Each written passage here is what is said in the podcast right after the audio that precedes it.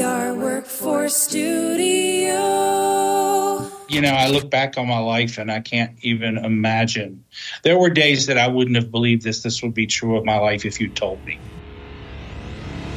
Four, three, two, one. VR Workforce Studio.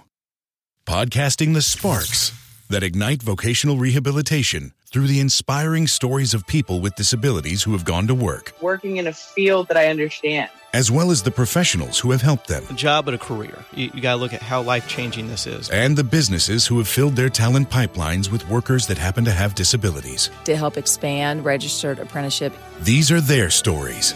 because there's such a great story to tell about people with disabilities. It, Now, here are the hosts of the VR Workforce Studio, Rick Sizemore and Betsy Civilette.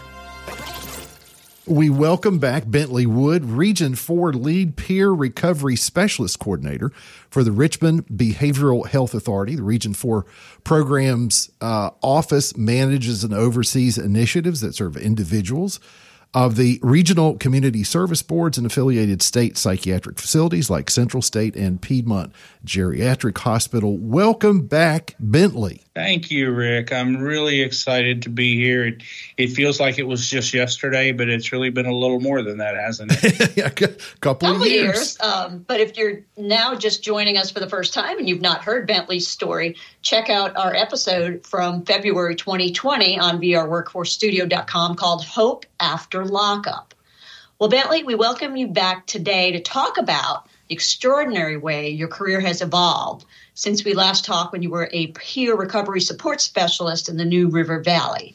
So tell us where you are now and what you're doing. Late January of 2022, I took a job with Richmond Behavioral Health, uh, supporting the peers and the peer workforce development in Region 4. So today I live in downtown Richmond, which I love. What I get to do is the most exciting piece. Um, I work with a colleague with around the development of the peer workforce within the seven community service boards. Currently, we have about 90 peers within those seven boards. We also work with community stakeholders and partners, which are folks who are not within the CSBs, but support the recovery community in some way within the Region 4 community. We do between 12 and 15 trainings a year, anything from the 10 day PRS 72 hour training to one day trainings, two day trainings in curriculum like emotional CPR. Uh, certified personal medicine coaching, ethical decision making, PRS exam prep, peer documentation training, and currently I'm attending uh, an ACE interface uh, presenter training, which I'm really excited to get a deep dive and better understanding of ACEs. I currently serve as the board president for Vocal Virginia, and I recently finished uh, a year as co-chair of the PRS Stakeholder Roundtable, which is a statewide peer organization, and uh, a 2021 graduate of the Recovery Leadership Academy, which was a joint project between the Office of Recovery Services at the Department of Behavioral Health and Developmental Services and VCU. You have such an incredible backstory. Betsy's told our listeners where they can find that, but you have that lived experience and moved into becoming a recovery specialist yourself. But now you are helping to support an entire team of uh, specialists. How does it make you feel to have made such strides in really just a couple of years? Um, some days it's it's um, a little bit overwhelming.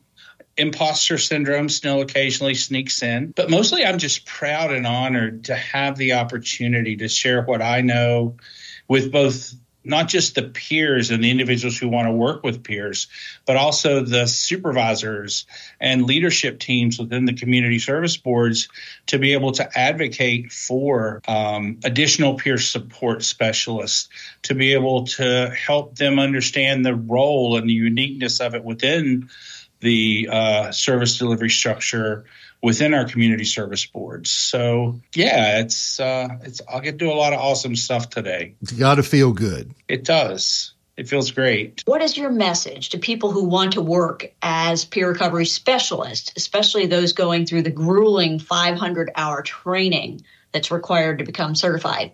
once they take the class and then they have to get 500 hours of experience working in the capacity as a peer specialist. And, you know, we run a peer academy here, which is a paid internship program for individuals to be able to get their 500 hours. They work with a mentor in a structured program.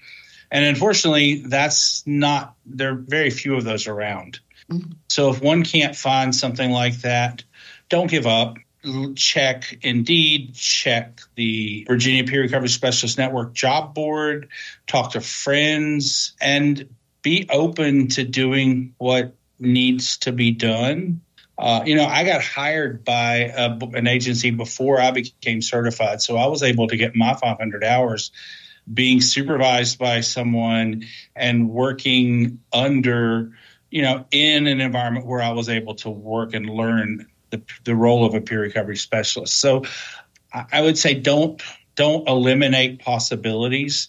You may have to do something you don't want to do, but it's an investment in the future. You know, peer recovery specialists, we're not going away. It's a growing workforce. There are career path ladders being built within organizations.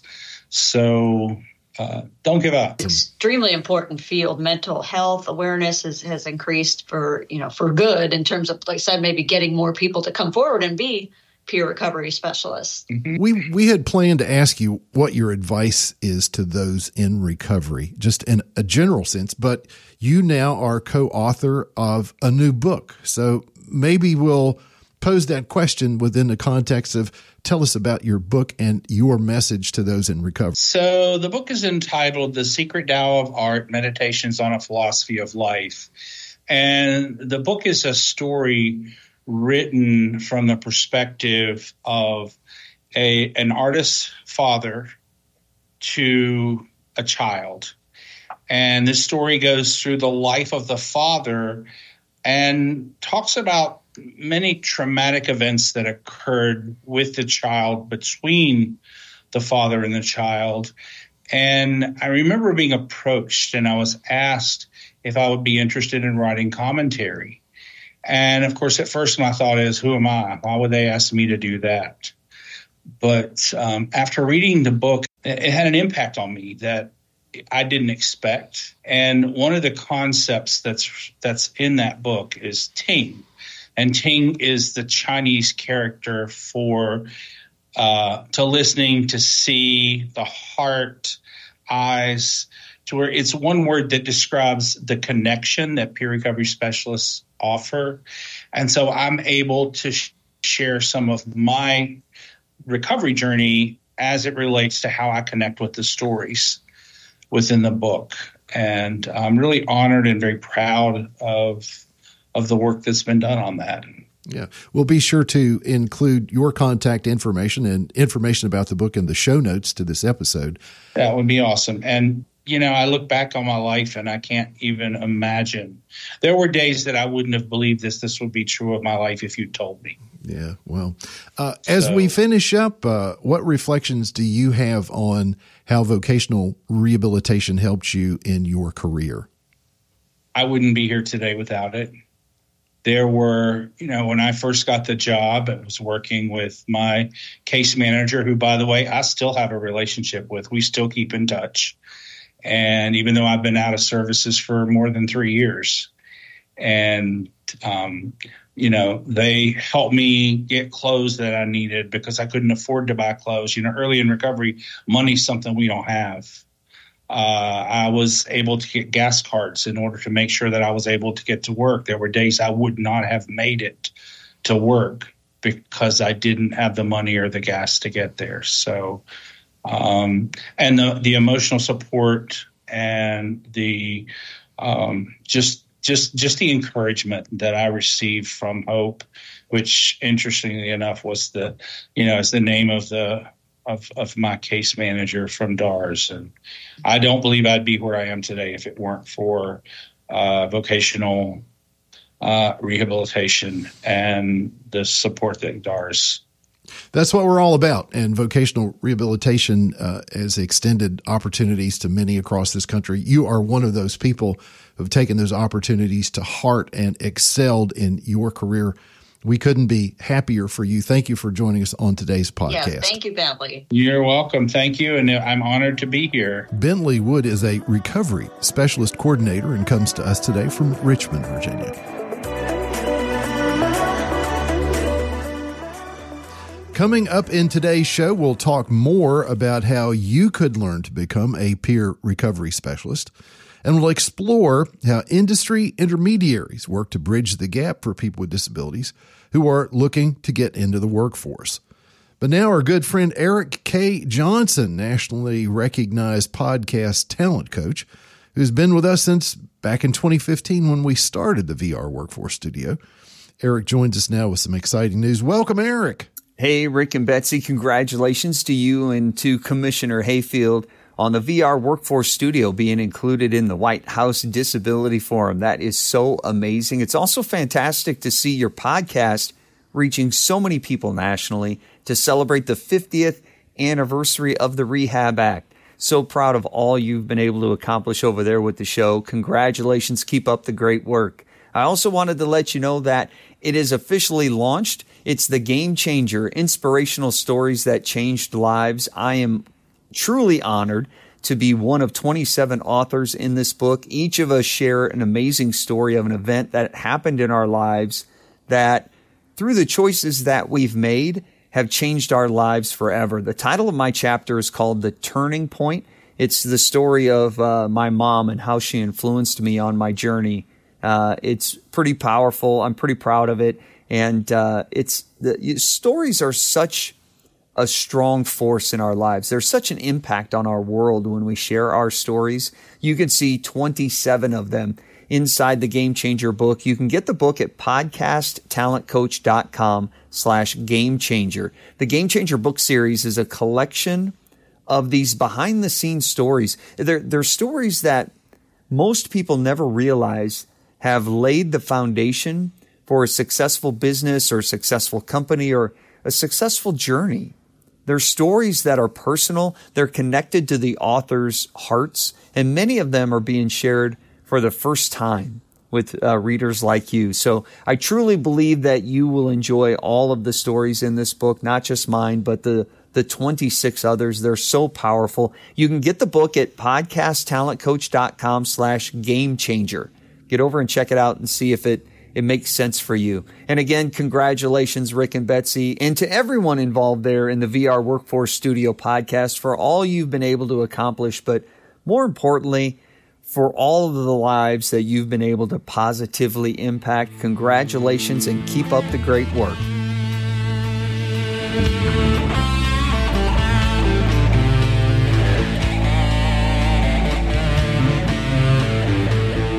Today, we welcome Bobby Keener, the CEO of Civilian Cyber.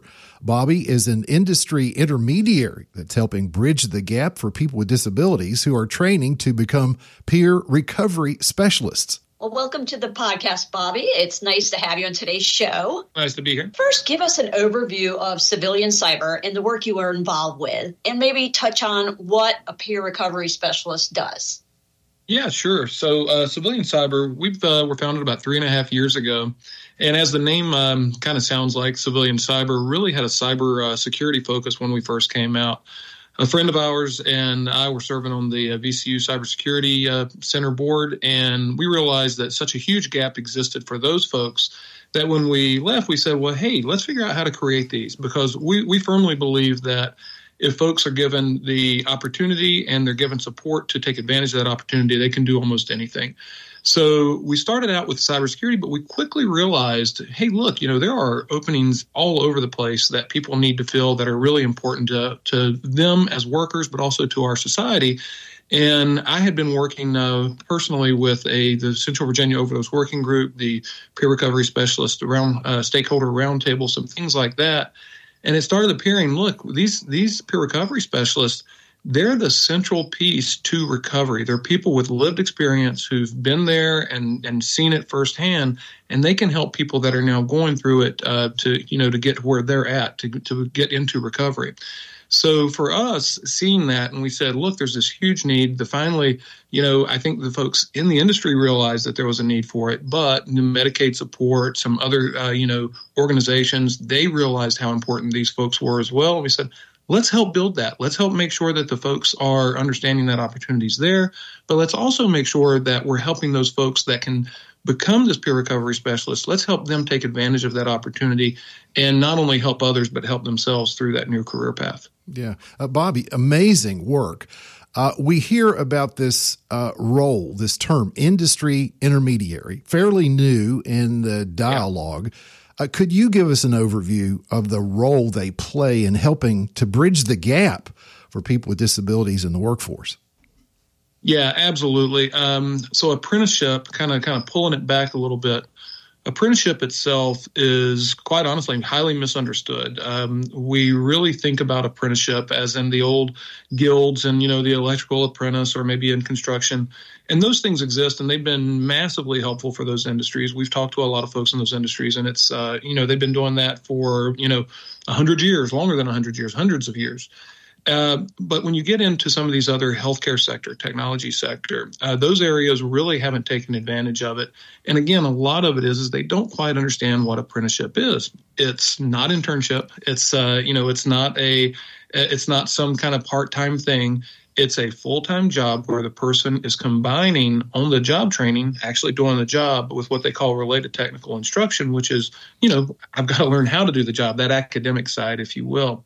Uh, now, as an intermediary, uh, what we do is it can be difficult for a, especially for small, medium, even large businesses, to get into the apprenticeship, um, to start using apprenticeship, because there is a lot of you know state agencies, federal agencies. There's a lot of other folks you have to deal with. You got to make sure that you know you dot your i's and cross your t's. That you do everything the right way because the value of apprenticeship is in its highly structured approach and the diligence associated with that every organization can't do that. So as an intermediary, you kind of get the best of both worlds. We get the ability to go to an organization and say, "Hey, we've done all this heavy lifting. A lot of the what a lot of people would say the bureaucracy or the paperwork aspect of it all. We've got all these things in place. We have the experience in place to understand how this works." And we can come into your organization and work with you to where now, instead of you having to do all of that from scratch, let us be your partner. Let us go ahead and come in there. You use our program that's been established, that we have background with, to really be able to get these apprentices in there and do the work. We'll deal with the paperwork aspect. We'll deal with the training aspects. We'll deal with some of the tracking aspects in partnership with you so that we can get you in there and get you rolling down the apprenticeship pathway because it's, it's such a, I, I got I got to tell you, it's such a spectacular way to get people into the workforce pipeline and give them an opportunity that they otherwise wouldn't have. Okay, well, what's the job market like for someone who wants to become uh, a peer recovery specialist? Yeah, there's still, uh, you know, it's it's kind of funny. This this role has been around for any number of years. Uh, over 30 states have certifications associated with this. There's a national organization that allows those certifications to cross over from state to state all these things have been in place, which you would think that that would make it a very mature job market. Uh, that's just not the case, though. The reality is, these were there were pockets out there of peer recovery specialists that you know doing great jobs, and there's a lot of them out there. But now we're seeing peer recovery specialists. They're getting, you know, they're not just in the clinics, they're in hospitals. They're, you know, you're seeing them in uh, law enforcement agencies. Uh, you're seeing them insurance in insurance agencies as well you're seeing them across the board because the reality is is that the folks that need this kind of support, that need this kind of help, and that are doing this kind of business, because there is that aspect as well, are in pretty much every facet of society. So, long story short, I don't know um, what the exact numbers are in Virginia because it's changing so rapidly, and I don't think a lot of folks have really got their hands around that yet. Nationally, as of just uh, last year, I believe the number was over 30,000. Um, there were over 30,000 openings for these folks, and that was probably early last year. So in two years, I can guarantee you that that number has gone up quite a lot. Uh, where it stands right now, I'm not sure, but it's again, it's growing so fast and changing so rapidly that it's almost hard to know what those numbers are. Uh, the other thing I will point out as far as the market goes, there's the peer recovery specialist, and then there's a peer recovery coach, and that's generally how we look at it um, in the industry. Uh, in Virginia alone, uh, you know, working with the state agencies and, and whatnot, now we're looking, hey, you know what? Not everybody fits squarely into one of those. You have a peer recovery specialist who needs to be more of a project manager, who needs to be more of a supervisor, who needs to be more of a technology person who enters the data and understands the data, those types of things. Uh, you have, you know, different levels. Uh, one of the things we've been discussing with some of the state agencies is you know, we have that peer recovery specialist foundational level, but what about an expert level designation or a master level designation? What do those look like? What is that roadmap? So, long story short, this is a very quickly evolving and very quickly growing field that has a lot of opportunity, both from an entry level standpoint, but also from a growth standpoint. And what makes a good PRS person? Like, what qualifications? Yeah, so in the foundational qualifications, um, you know, just a couple of quick things. One, you can't have what's called barrier crimes. Uh, so there are certain levels to where they go, hey, you can't do certification if you do that. Now, those are generally on the, you know, what we'd think of homicide and some other more extreme type things. That being said, there are a collection of those which are waivable by the employing agency and they still allow them to go get their certification, et cetera. Now, that's that's uh, an entry level piece, and then another entry level piece, and it changes slightly from state to state, but you do have to have that one year of recovery under your belt.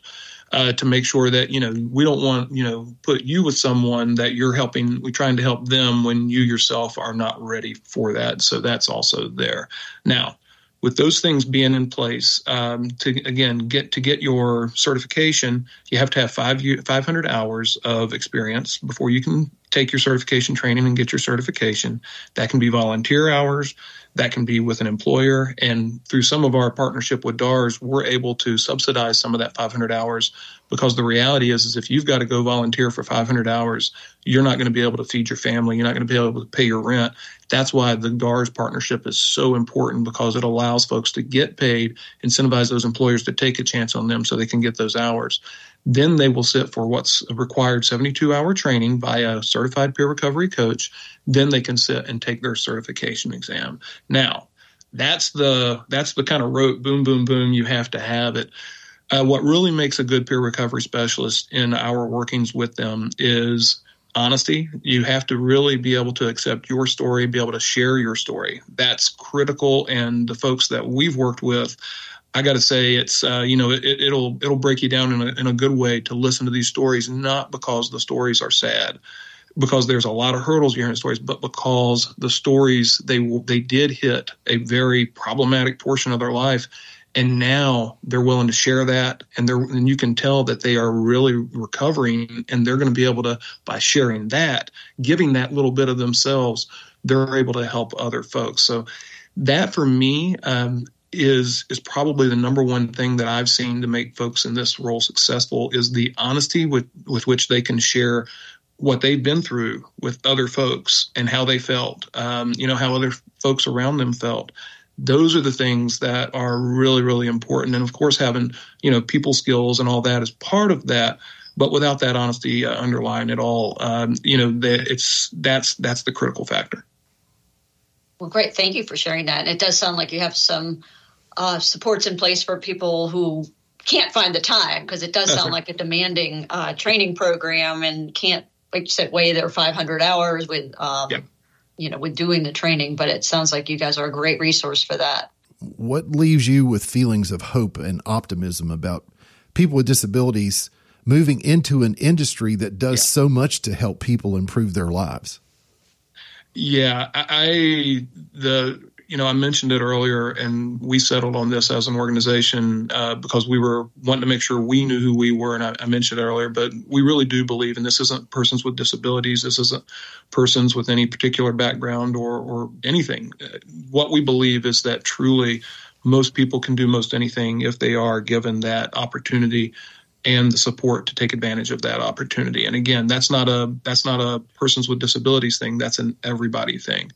And what I what I'm really seeing, which I think is a really beautiful thing, is that we're having an opportunity to show folks that persons with disabilities are just persons. You know that you know that I mean we we put that you know that uh, that piece on there that with disabilities and and we need to know that and that's important so we can can help them take advantage of these opportunities. But at the end of the day, um, making sure that folks can see that they there is massive value, massive value that these folks are bringing to society and can bring to society if we provide them that opportunity and support. That's that's really from a general standpoint uh, what I'm really happy about. And then from a more specific standpoint is that society not only do they get that advantage from the help and, and bringing additional uh, folks into the workforce but they also get that perspective of these folks. As I mentioned, these are folks that are sharing their story, that are honest, that come from different perspectives than many other people do.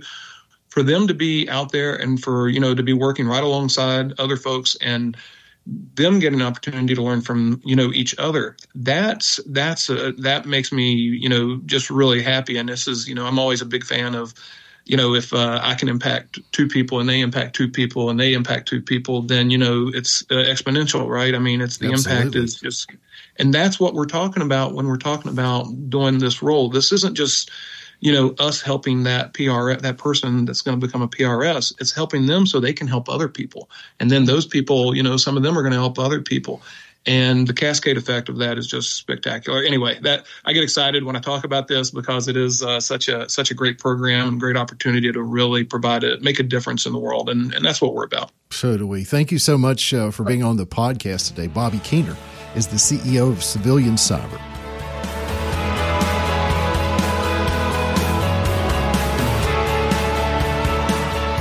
Well, it's time for the always entertaining and informative Heather Service with our National Clearinghouse Report. Happy 2024, Heather. Happy New Year. Yeah. What do you have in the clearinghouse for us? We've got a couple new things that I'm really excited to share with you today. The first is our newest NCRTM curated list. And NCRTM recently partnered with the Rehabilitation Service Administration's Braille training grantees to create this curated list and a highlights document. So the curated list features trainings, learning exercises, and other resources that are resulting from the Braille training projects. And then we also have a highlights document. So if you're curious about what the Braille training projects are, you can check out the highlights document to learn a little bit about the programs and get a concise overview of their components and their accomplishments. And so you hear me talk a lot on the podcast about curated lists, like we just talked about the most recent one, Braille training. We have a new video. Um, it's the NCRTM curated list video tutorial. And this video introduces curated lists, kind of gives you an overview of what a curated list is. It walks you through how to locate it on the NCRTM and then how to navigate the list and use it in your work. And so when you look at this video, you can get a step by step guide so that you're ready to easily access and explore all the curated lists that NCRTM has to offer.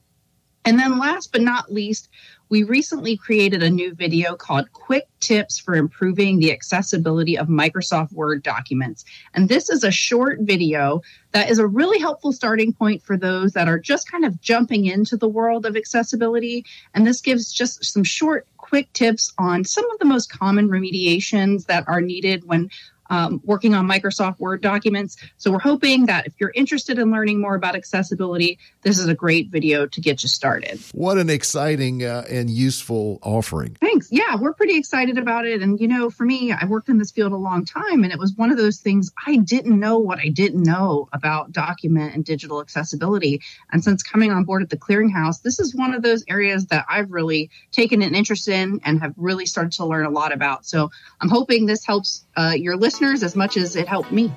Heather Service directs RSA's National Clearinghouse of Rehabilitation Training Materials and joins us each month for the Clearinghouse Report. Links and resources from the NCRTM are included in the show notes at vrworkforcestudio.com. Thanks, Heather. Absolutely. Thanks for having me, Rick.